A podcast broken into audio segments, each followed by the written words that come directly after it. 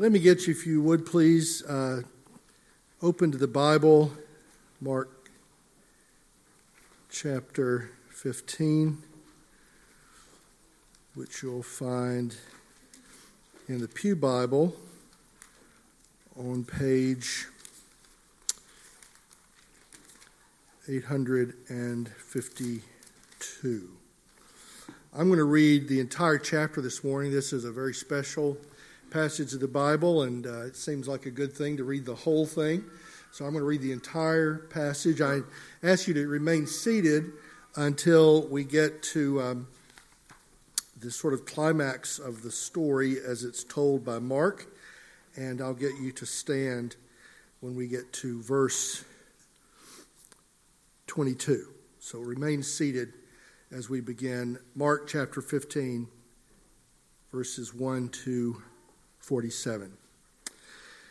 As soon as it was morning, the chief priests held a consultation with the elders and scribes and the whole council, and they bound Jesus and led him away and delivered him over to Pilate. And Pilate asked him, "Are you the king of the Jews?" And he, and he answered him, "You have said so." And the chief priests accused him of many things. And Pilate again asked him, "Have you no answer to make? See how many charges they bring against you?" But Jesus made no further answer, so that Pilate was amazed. Now at the feast, he used to release for them one prisoner for whom they asked. That is, Pilate released one prisoner. Verse seven, and among the rebels in prison who had committed murder in the insurrection, there was a man called Barabbas. And the crowd came up and began to ask Pilate to do as he usually did for them. And he answered them, saying, "Do you want me to release for you the king of the Jews?" For he perceived that it was out of envy that the chief priests had delivered him up. But the chief priests stirred up the crowd to have him release for them Barabbas instead. And Pilate again said to them, "Then what shall I do with the man you call the king of the Jews?" And they cried out again, "Crucify him." And Pilate said to them, "Why? What evil has he done?" But they shouted all the more, "Crucify him." So Pilate, wishing to satisfy the crowd, released for them Barabbas, and having scourged Jesus, he delivered him to be crucified. And the soldiers led him away inside the palace, that is, the governor's headquarters. And they called together the whole battalion, and they clothed him in a purple cloak, and twisting together a crown of thorns, they put it on him. And they began to salute him, "Hail, King of the Jews!" And when they were striking his head with a reed and spitting on him and kneeling down in homage to him, and when they had mocked him, they stripped him of the purple cloak and put his own clothes on him, and they led him out to crucify him. They compelled a passerby, Simon of Cyrene, who was coming in from the country, the father of Alexander and Rufus, to carry his cross. And they brought him to the place called Golgotha, which means place of a skull.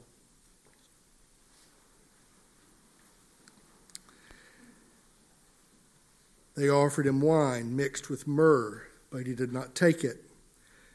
And they crucified him and divided his garments among them, casting lots for them to decide what each should take. And it was the third hour when they crucified him. And the inscription of the charge against him read, "The King of the Jews." And with him they crucified two robbers, one on his right and one on his left.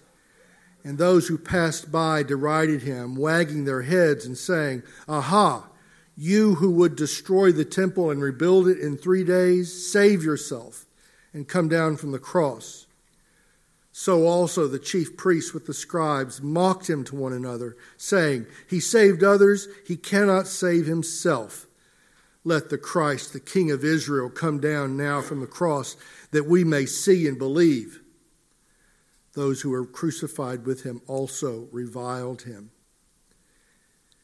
And when the sixth hour had come, there was darkness over the whole land until the ninth hour. And at the ninth hour, Jesus cried with a loud voice, Eloi, Eloi, lema sabachthani, which means, My God, my God, why have you forsaken me? The son of the bystanders, hearing it, said, Behold, he is calling Elijah. And someone ran and filled a sponge with sour wine, put it on a reed, and gave it to him to drink, saying, Wait, let us see whether Elijah will come to take him down. And Jesus uttered a loud cry and breathed his last. And the curtain of the temple was torn in two from top to bottom. And when the centurion who stood facing him saw that in this way he breathed his last, he said, Truly this man was the Son of God. There were also women looking on from a distance. Among them were Mary Magdalene and Mary the mother of James the younger and of Joseph and Salome. When he was in Galilee, they followed him and ministered to him, and there were so many other women who came up with him to Jerusalem. And when evening had come, since it was the day of preparation, that is, the day before the Sabbath, Joseph of Arimathea, a respected member of the council, who was also himself looking for the kingdom of God, took courage and went to Pilate and asked for the body of Jesus. Pilate was surprised to hear that he should have already died, and summoning the centurion, he asked him whether he was already dead. And when he learned from the centurion that he was dead, he granted the corpse to Joseph. And Joseph bought a linen shroud, and taking him down, wrapped him in the linen shroud, and laid him in a tomb that had been cut out of the rock. And he rolled a stone against the entrance of the tomb. Mary Magdalene and Mary the mother of Joseph saw where he was laid. The word of the Lord. Thanks be to God. Gracious Heavenly Father, we pray that you be pleased to send your Spirit powerfully upon us, that you would open our ears and our hearts and give us grace that we might hear your word, believe it, Father, obey it, and rejoice in it for Jesus' sake. Amen. Amen. Please be seated.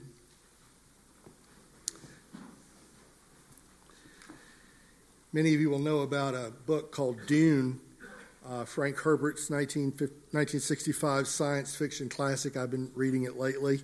Uh, it's been turned into a box office hit, uh, released in October of last year. It won a couple of Academy Awards. Uh, a few years ago, I heard that this was the world's best-selling science fiction novel, one of the best sellers of all time in the fiction world. Uh, I don't imagine I'm the only Dune head in the room at the moment. Maybe you read the book at one time. Maybe you saw the movie. Uh, it's an interesting story. It's sort of captivating. Uh, it's the story set in the distant future of the Atreides family on this planet called Arrakis. And uh, it revolves around a messianic figure. Uh, he's introduced in the very first paragraph of the first book. Uh, uh, the author, uh, Frank Herbert, wrote a number of Dune books, and in the very first volume, the very first paragraph is about this messianic figure who has come to be called uh, Muad'Dib.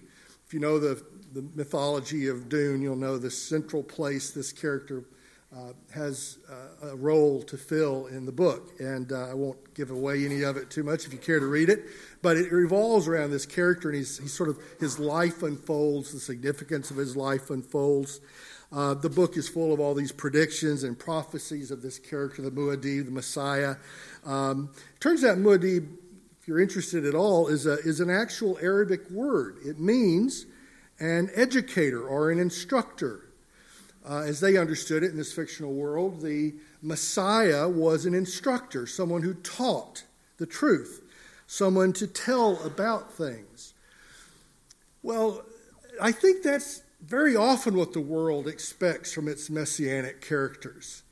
Uh, you don't have to go to the fictional world of Dune to find that out. It's in our world, too. A lot of the great religious messianic figures in world history have had that role of educator, instructor. Uh, think of someone like Muhammad, who leads uh, the Islamic faith. He came to be an instructor. Think about Buddha, Uh, who uh, wasn't a divine character, but sort of represented divine truth and reveals how to live life in this world productively. And uh, interestingly, uh, Frank Herbert, who wrote Dune, was raised Roman Catholic but converted to Buddhism. And so he sort of brought with him these categories of the messianic character as an educator, an instructor, someone to teach about truth, to tell us about things. Well, that's kind of the way the world looks at it. The world has a category for the messianic teacher, uh, the messianic figure who comes in to teach the truth. And I, I think there's a sense in which a lot of us inherit that way of thinking about the Messiah, the Christ. Um, and it's certainly true that in the New Testament, Jesus Christ is presented as the great teacher who, who came into the world and, and he taught the truth. The, the Gospel of Mark, the shortest gospel, is filled with examples of Christ teaching the truth, instructing his people, instructing you and me on the realities of life and, and how to live a life that is pleasing to God. And um, so we all bring that category of teacher. Well, as far as it goes, that's not an unhelpful category, but it's not the central category of what Christ was and is and was always intended to be. Because in the Gospel of Mark, in all the Gospels throughout the New Testament, and in, in fact throughout the Bible, God had always promised not only to send those who would teach the truth, but actually to send those who would live the truth and fulfill the truth. That God actually was more than about telling us things. He actually intended to do something. Something centrally important, something so important that two thousand years later, we're gathered here in this room to remember it. And in fact, we're going to gather around this table in just a moment. Uh, we're going to gather around, and what we will be doing is remembering not only what Christ taught us, but what he has done for us. The center of our life in Christ is what Jesus has done for us. And the one who has done this for us is also the one who teaches us and gives us an example, a model. He does do those things, but it actually flows first out of what he has done, which only he has ever done. Muhammad doesn't claim to have done this. Buddha doesn't claim to have done this. Religious leaders in other great religious traditions do not claim to have done this. What we're looking at today in Mark chapter fifteen is a unique claim. Too crazy, too unimaginable for a writer like Frank Herbert to try and incorporate it into his book of best-selling fiction. It's true that truth is more amazing, harder to believe sometimes than fiction is. And that's what Mark is very concerned to give us here in this passage we're going to look at today. And I'm just going to focus briefly on a few things, because I, I want to separate what Mark is telling us about what Jesus Christ has done from what the world tells us and what our culture tells us. What Mark wants to tell us is that Jesus the Messiah was crucified for us. He was crucified for us. He, did, he teaches us the truth. But more importantly still is that he was crucified for us. He died for us. If you look at this chapter, it's a long chapter. Uh, but as I said, it felt right to read the whole thing. Uh, it was beautiful to see the children uh, walking in. Uh, I got to tell you, that, that is just a delight to me to see. Uh, and like Jay was saying, what a happy thing it is to see these little ones who are just hearing this story for the first time. You and I have heard it so many times, but many of them are, are really just beginning to hear it. They're just beginning to reflect on what this is all about. What they just, just did acted out Mark chapter nine. Sorry, Mark chapter eleven. Mark chapter eleven is the triumphal entry of Christ into Jerusalem. And Palm Sunday is, is this celebration of Christ entering into Jerusalem. uh, primarily because he entered into Jerusalem to do something. He was heading somewhere. In Mark chapter eleven, he enters Jerusalem. In chapters twelve, thirteen, and fourteen, he is teaching what he's about to do. And in chapter fifteen, he does it. He does what he had come into the world to do, which all the Old Testament had been pointing towards, which all the prophets, all the prophets had been pointing towards this one unimaginable thing that the incarnate God was going to accomplish.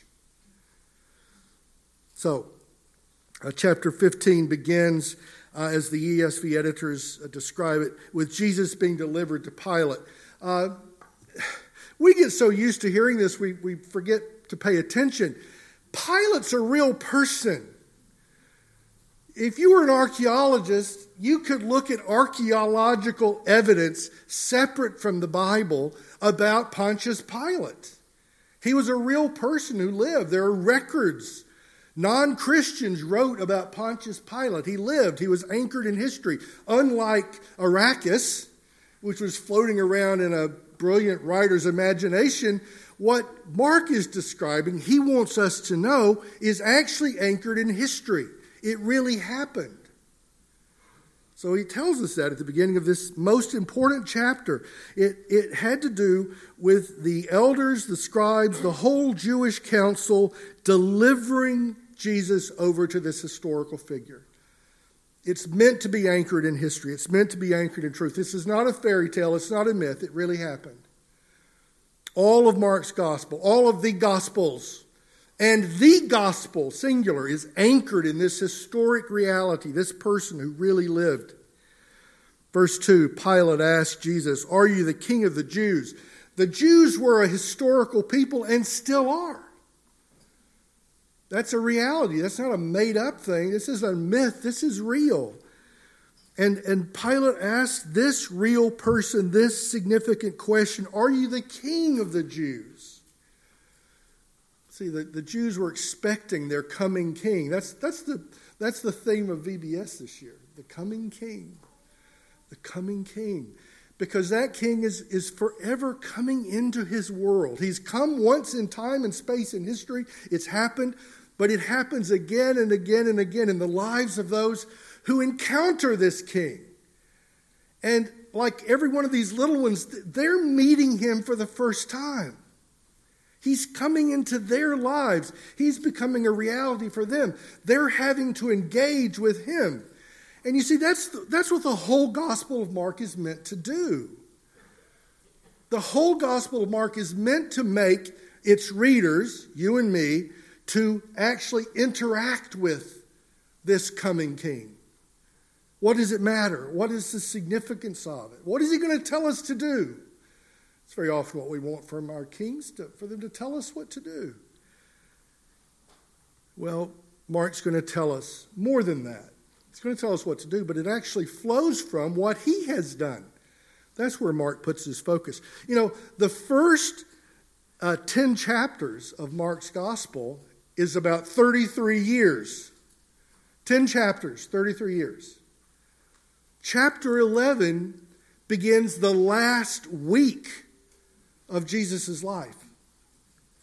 There's only a few chapters in the Gospel of Mark. Mark chapter sixteen is the last chapter. Well, through cha- all of chapter, through all the chapters up to chapter ten, it's about Jesus' life and teaching the truth of his, of, of the amazing things he told told us. But in chapter eleven, he enters Jerusalem uh, for that last week of his life. And it's in this last week of his life that Mark focuses most of his attention.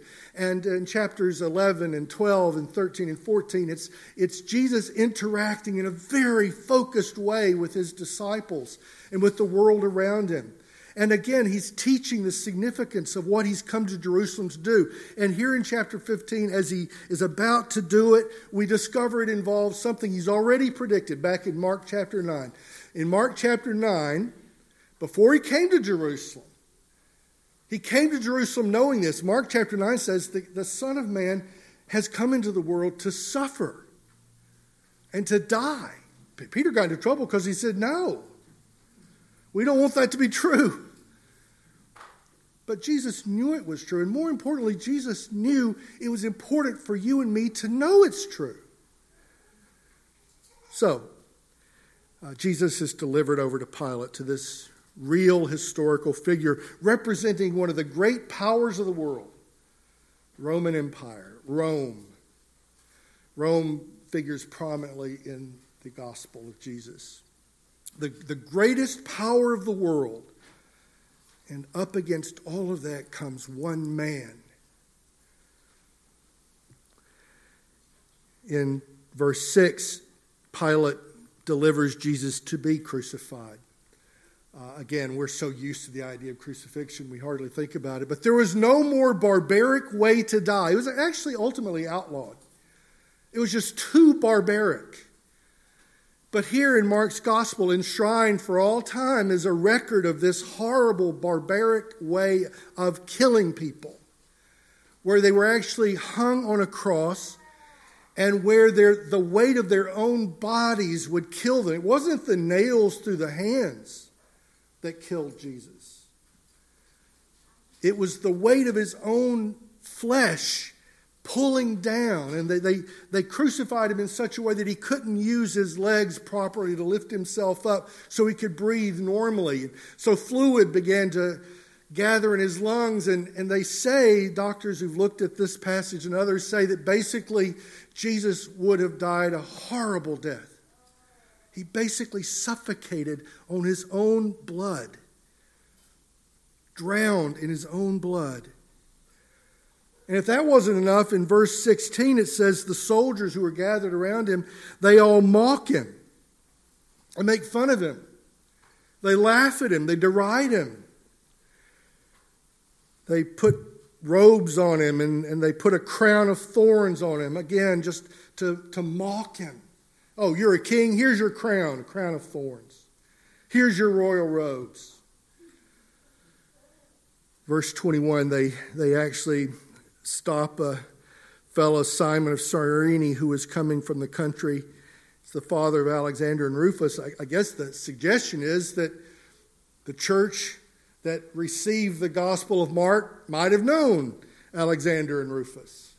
Maybe, maybe they were around. Maybe there were people who would have read Mark's gospel who knew about Alexander and Rufus and their father. Well, this man, Simon, is drafted. He's dragged by the most powerful, the representatives of the most powerful country in the world. They drag him and they make him carry this cross. Jesus is so weak and so exhausted as he's preparing to be held up on the cross, as he endures all the mockery of that and all the, the turmoil around that. Uh, Simon's dragged into it. They offer Jesus wine mixed with myrrh. It, it was um, a reference to death, bitter. They crucified him in verse twenty-four, there at Golgotha, a place which means in Aramaic, place of a skull. It was a place of death, and they knew it. They named the place that. So all this suffering, all this hardship is described. Jesus endured it. It's the climax of his life. The things that happened on, on this day and the, the two or three days that follow are the climax of Jesus' entire life. They're the, the exclamation point. We've called this series the crux of history. Because these three days, what we're going to think about today and what we're going to think about next Sunday, all of which happened within about three days, this represents the, the crux, the center of everything. Not an imaginary story, but a true story that forms the center, the, the middle, the turning point, the defining moment, the crux of everything boils down to these three days. They crucified him. And in verse thirty-three, uh, he dies. I, I, I simply can't read verse thirty-three, thirty-four, thirty-five, thirty-six, thirty-seven without tears. I, I just can't do it. He cries out in verse thirty-four, Eloi, Eloi, that's God, God. lemesamakhthani. And Mark translates that from Aramaic to the language the people understood, and we get it in English because we wouldn't understand Aramaic. My God, my God, why have you forsaken me? Here in Mark chapter fifteen, as Jesus is crucified for us, he takes upon himself everything evil in the world. He takes upon himself sin and judgment. It's just heaped upon him. Like the weight of his own flesh, which keeps him from breathing, the weight of our sin is heaped on this one person. The sin, not just the people gathered around calling out, crucify him, crucify him. Not just the, the thousands who would have been alive at this time, the, the few million scattered around the whole world, but the billions and billions of people who would one day call upon him.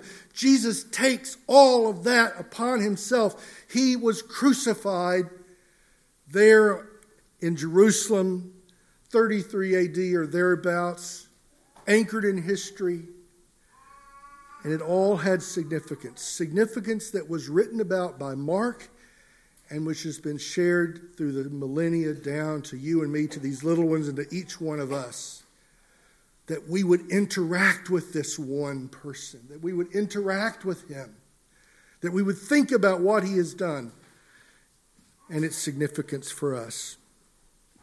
Well, uh, Mark's gospel was never meant to be read completely alone, because Mark's gospel, like all the Bible, is a story that has a theme, a narrative running right of the way through. We're doing a great Bible study on Tuesday nights. So we're looking at the book of Ruth. And what we discover, you can't read Ruth as though there's no other part of the Bible. You understand Ruth in light of the rest of the Bible. And you understand Mark chapter fifteen in, the, in light of the rest of the Bible. So let me get you to look at one cross-reference. And I'm convinced this cross-reference was central to what Mark is describing. Look over to page six hundred fourteen in the, in the Bible. See, prophecies and predictions. These, these are the way we know the Messiah, the way we understand the Messiah, the way we truly understand what Jesus did is by not only what Mark tells us, by what, but also by what Mark knew as he wrote down the story he wrote down. So look at Isaiah chapter fifty-three, verses four to nine. One of my favorite preachers has said that Isaiah fifty-two and fifty-three is, is maybe the best commentary on the gospel account of Christ's crucifixion. Isaiah foretold what Christ would do. He, he told the disciples in Mark chapter nine. He explained to them. Well, Isaiah tells us, verses four to nine, chapter fifty-three, verses four to nine, and you'll see echoes of what Mark has told us. Isaiah writes, surely he has borne our griefs, our griefs. He's carried our sorrows. Yet we esteemed him stricken, smitten by God, afflicted. Verse five, but he was pierced for our transgressions. He was crushed for our iniquities. Upon him was the chastisement that brought us peace, and with his wounds we are healed. All we like sheep have gone astray. We have turned every one to his own way. And the Lord has laid on him the iniquity of us all. He was oppressed, he was afflicted, yet he opened not his mouth. That's, isn't that exactly what happened with Pilate? He didn't say anything. Like a lamb that is led to the slaughter, and like a sheep that before its shearers is silent, so he opened not his mouth. By oppression and judgment, that's what the Roman authorities, the Jewish authorities were doing. By oppression and judgment, he was taken away. And as for his generation, who considered that he was cut off out of the land of the living, stricken for the transgression of my people. And look at verse nine, and keep this in mind in light of the tomb of Joseph of Arimathea. Verse nine, they made his grave with the wicked and with a rich man in his death, although he had done no violence and there was no deceit in his mouth. How these words must have been echoing in Mark's mind as, as he recounts what he saw, what he heard about, what he knew to be true. Was he an eyewitness? We don't know for sure, but he certainly heard from eyewitnesses. He would have been alive at this time. And he describes the witnesses of those who observed it with their own eyes. And as he described it, what he's describing is not only a crucifixion, not only a model of suffering hardship that wasn't deserved, it is that. But even more fundamentally, it was someone being crucified for others, specifically crucified for his people, for you and for me and for his covenant people through the ages. For Joseph Munoz, who was baptized here last Sunday, for these little ones who marched in singing about Christ coming to Jerusalem. Jesus took upon himself and was crucified for them, so that all of us might have never-ending life. Well, he's going to tell us more about that as this story unfolds. Mark has a whole story in mind as he sums up these three days. But today, as we gather at this table, I invite you, I urge you, I beg you to take seriously what Jesus has done. To reflect seriously on the historic reality of what Mark is telling us about. Uh, it may be that this is the first time you've really thought about it, that you've ever actually figured, I want to think this through personally. If that's you today, nothing would make us happier than to talk with you and pray with you. I'd be happy to do it. Any of our elders, deacons, church officers, really any of us here at MetroCrest would be beyond delighted to help you to think through the significance of Jesus Christ crucified for you. That's, that's my prayer for all of us.